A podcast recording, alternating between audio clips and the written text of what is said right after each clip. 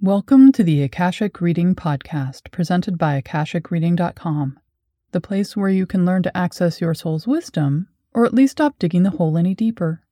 I'm your host, Terry Uktana, and today we'll be going through a practice to help you unlock your unique gifts and unfold more of your potential for living your best life.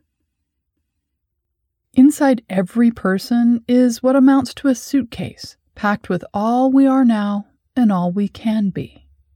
All of our quote unquote natural talents, our gifted insights, our instincts and intuition are carefully stored in our core, waiting for their cue to come out like actors in a play.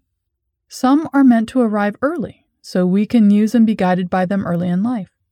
Others only make sense when we're more experienced, tapestried, and competent both with ourselves and in navigating life.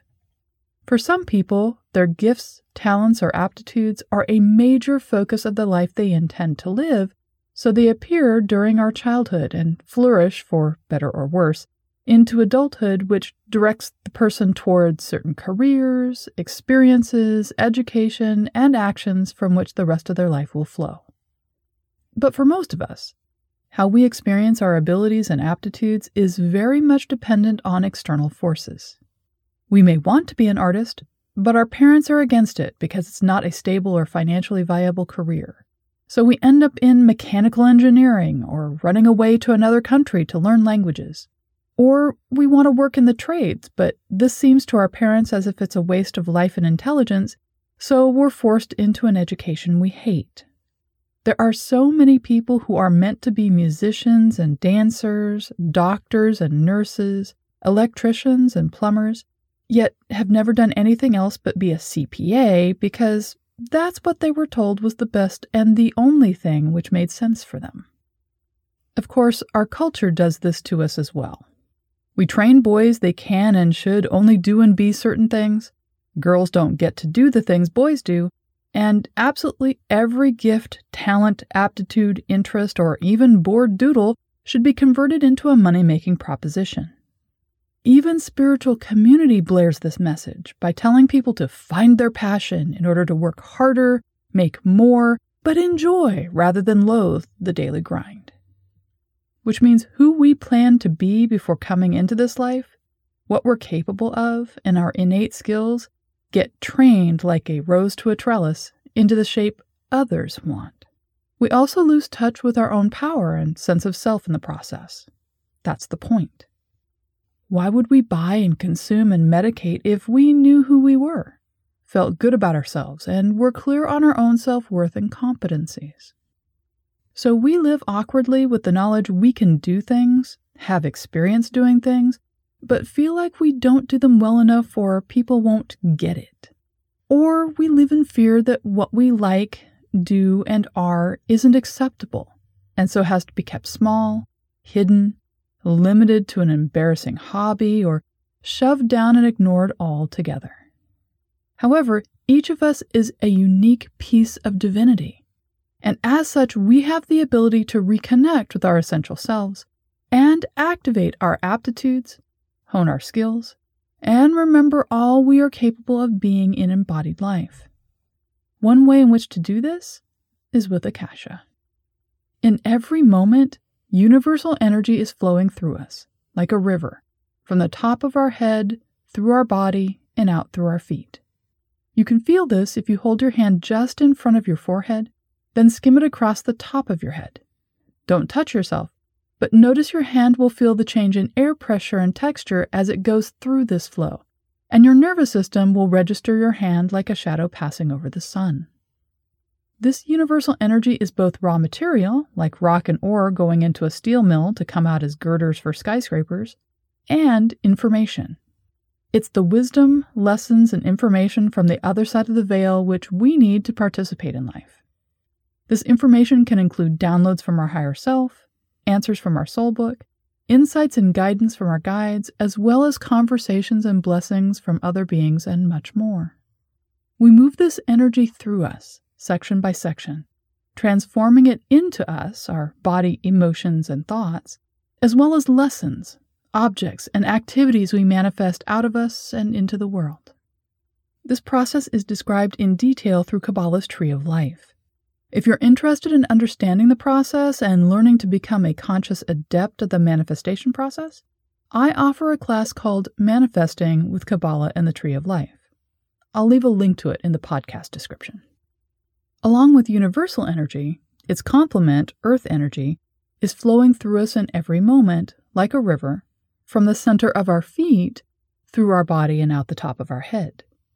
You can feel this if you hold your palm flat against the bottom of your foot or run your thumb from the middle of the ball of your foot through to your heel. You'll feel the bottom of your foot open as if it's stretching, and you'll be able to notice that the center of your foot feels like it goes much deeper than it really does, as if it's an opening to go further into the interior of you. Earth energy is not raw material, but quite the opposite.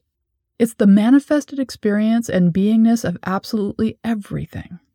It's what we and all other living and inanimate things are expressing in each moment, which is the culmination of our divinity interacting with physicality. It's also a recording medium, a bit like silly putty or silicone, taking an imprint of what we're doing and being as it flows through us, being transformed by our experiences, opinions, emotions, and thoughts until it exits back out into the Akashics once again. This is how the Akashics continues to grow and evolve from moment to moment, and also how our soul book keeps an accurate and detailed record of our entire embodied experience, which eventually becomes another chapter in the past lives section. To become consciously aware of this process, you can work through the Kabbalah's Tree of Life process in reverse order, from bottom to top thereby learning how we are manifested through our choices and experiences. The energy center where these two flows meet is our third chakra, or the Sephirah Tiferet.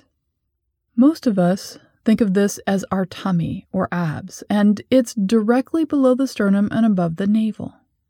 It's what we mean when we say something felt like a gut punch or we're following our gut. It's the place we protect when we feel challenged or threatened, because this is where we keep our essential nature. This is where we put the suitcase.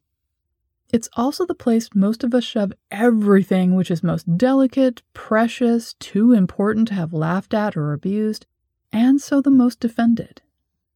When people think of themselves as an introvert, as having their true self hidden from the world or living behind defensive walls, this is the actual place that's happening in. Hence, it's the place where most guided meditations ask you to start focusing your attention. While this is the place we protect the most, this means it's the center we are most aware of, comfortable, and skilled with when it comes to conscious interaction. It is, for almost everyone, the best, happiest place to go within ourselves and often floods us with a sense of well being, safety, and even bliss when we focus on it for any length of time you have the ability to unpack this suitcase. There are a variety of ways to work with your third chakra in order to activate what you brought with you, your positive karma, as it were, and empower you to become more fully yourself. However, one of the easiest and most supportive ways is to utilize the Akasha already running through your body. Be somewhere you won't be disturbed for a bit. For this, it's better to stand, but if that's uncomfortable for you to do for any length of time, you can sit with your feet flat against the floor.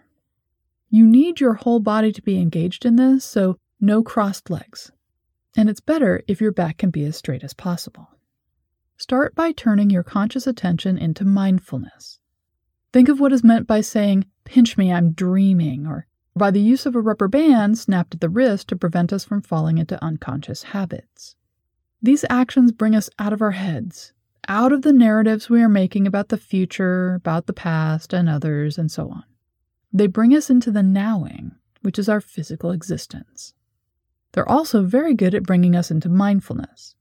They aren't a loud sound or an action which is external to us and calls our attention outside of us, but instead cause us to be fully centered and present both internally and externally. We automatically use our senses to check our well being on the outside to make sure there's no damage, while at the same time feeling ourselves from the inside to verify nothing is actually wrong. This is the state of mindfulness which Shavasana is meant to achieve at the end of a yoga class. We're meant to be fully present with our conscious mind while being mindful or fully present to our current state inside and out without taking any actions. It's the true state of nowing. So, however it works best for you, come into the state of mindfulness. For some people, it's easiest to do if you go through a bit of exercise like cardio for 15 minutes or so. Just enough so your conscious problem solving mind attends to your body and the changes which are occurring. For others, they can tune into this state readily without intervention, and yet others can do so through mantras or ASMR videos. Do what works best for you. Once you've achieved mindfulness state, focus your awareness on the flow of universal akasha flowing into the top of your head. Then allow yourself to open more fully to its flow. This can feel like you're turning the taps, so water flows more rapidly from the faucet, or it can feel like you're pulling on something, so it comes towards you faster. You'll know if you're doing it correctly because you'll feel everything about you seem to stretch and fill. It can feel as if your chest gets tight from anxiety and yet you don't feel anxious. Or your throat starts to thrum and get thick, sounds filling it, but you have nothing yet to say. You may also feel like you're both getting warmer and yet have the shivers. When you feel something tickly and warm filling in your tummy, move to earth energy. Focus your awareness on the flow of earth energy flowing up through your feet. Then allow yourself to open more fully to its flow. This can feel like a glass filling with liquid, or getting into a hot spring which is bubbly, or a warm liquid feeling like warm honey flowing up through your veins. You'll know if you're doing it correctly because you'll start feeling your legs, hips, and feet more acutely. It will be like a dry sponge growing as it's filled with water. You may feel energized and a bit jumpy, or really, really relaxed, like you're experiencing a great massage. You may also notice that you've become supremely grounded. Not as in relaxed and deactivated, but heavy. When I work with earth energies in this way, I will leave a one inch deep depression in carpet or soil, as, for the moment, I am so much more and more fully present than at any other time. Let this energy flow upwards through your legs, through your pelvis and into your core. This is not something which should awaken your Kundalini. It's not meant to cause an ecstatic experience or head rush which takes you out of yourself. This is a conscious pulling in of energies in order to unpack the core of you. So let Shakti rest for the moment. Once you have both flows going as fully as you feel comfortable, turn your focus to your third chakra. You don't need to go anywhere, look inward, or imagine anything more than you do when you have a stomach ache. Simply turn your attention there. As you do, feel the focus of both these energies merging there, filling you up, giving you, perhaps for the first time, all the resources, support, and energy necessary for you to feel complete. When you feel ready, like you're holding yourself the same way the archer holds an arrow to the bow right before they release it, Take a deep breath and say out loud, What am I meant to be? For those sensitive to energy, you might hear this echo out from you, resounding into the world like a bell being rung. It may take a moment, or none at all, for your third chakra to begin unpacking. There are as many ways to experience this as there are beings. Too many for me to describe here. In the moment, there may be emotions which burst to the surface a feeling of wellness and completeness, or an urge to do something right now. Whatever happens, go with it, support it, and follow through if you feel the need to take some action. When you feel ready or you simply can't hold this state any longer, release the energy, somewhat like letting your breath out after you've been holding it for a bit. Release the earth flow and let it go back out your feet and into the world. Release the universal flow and watch the levels of information and energy return to normal. Your suitcase will continue unpacking for a minimum of 72 hours after doing this, so let things unfold as they will. Some people notice changes, opportunities, and synchronicities continue for up to six months after doing this just once. but you can continue to use this process weekly if that feels good to you.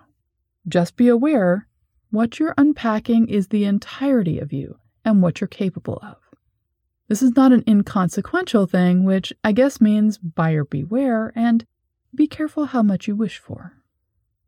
Once you start unpacking your suitcase, once you start being activated and empowered to be who you truly are, the choice of how much of this you incorporate into your daily life and how is up to you. And that's all the time we have this week. If you're interested in knowing more, check out my website, akashicreading.com. And if you're enjoying this podcast, please consider supporting it by subscribing on Patreon. You can see all my other offerings and get regular updates about what I'm working on at patreon.com slash Terry Thanks. Bye.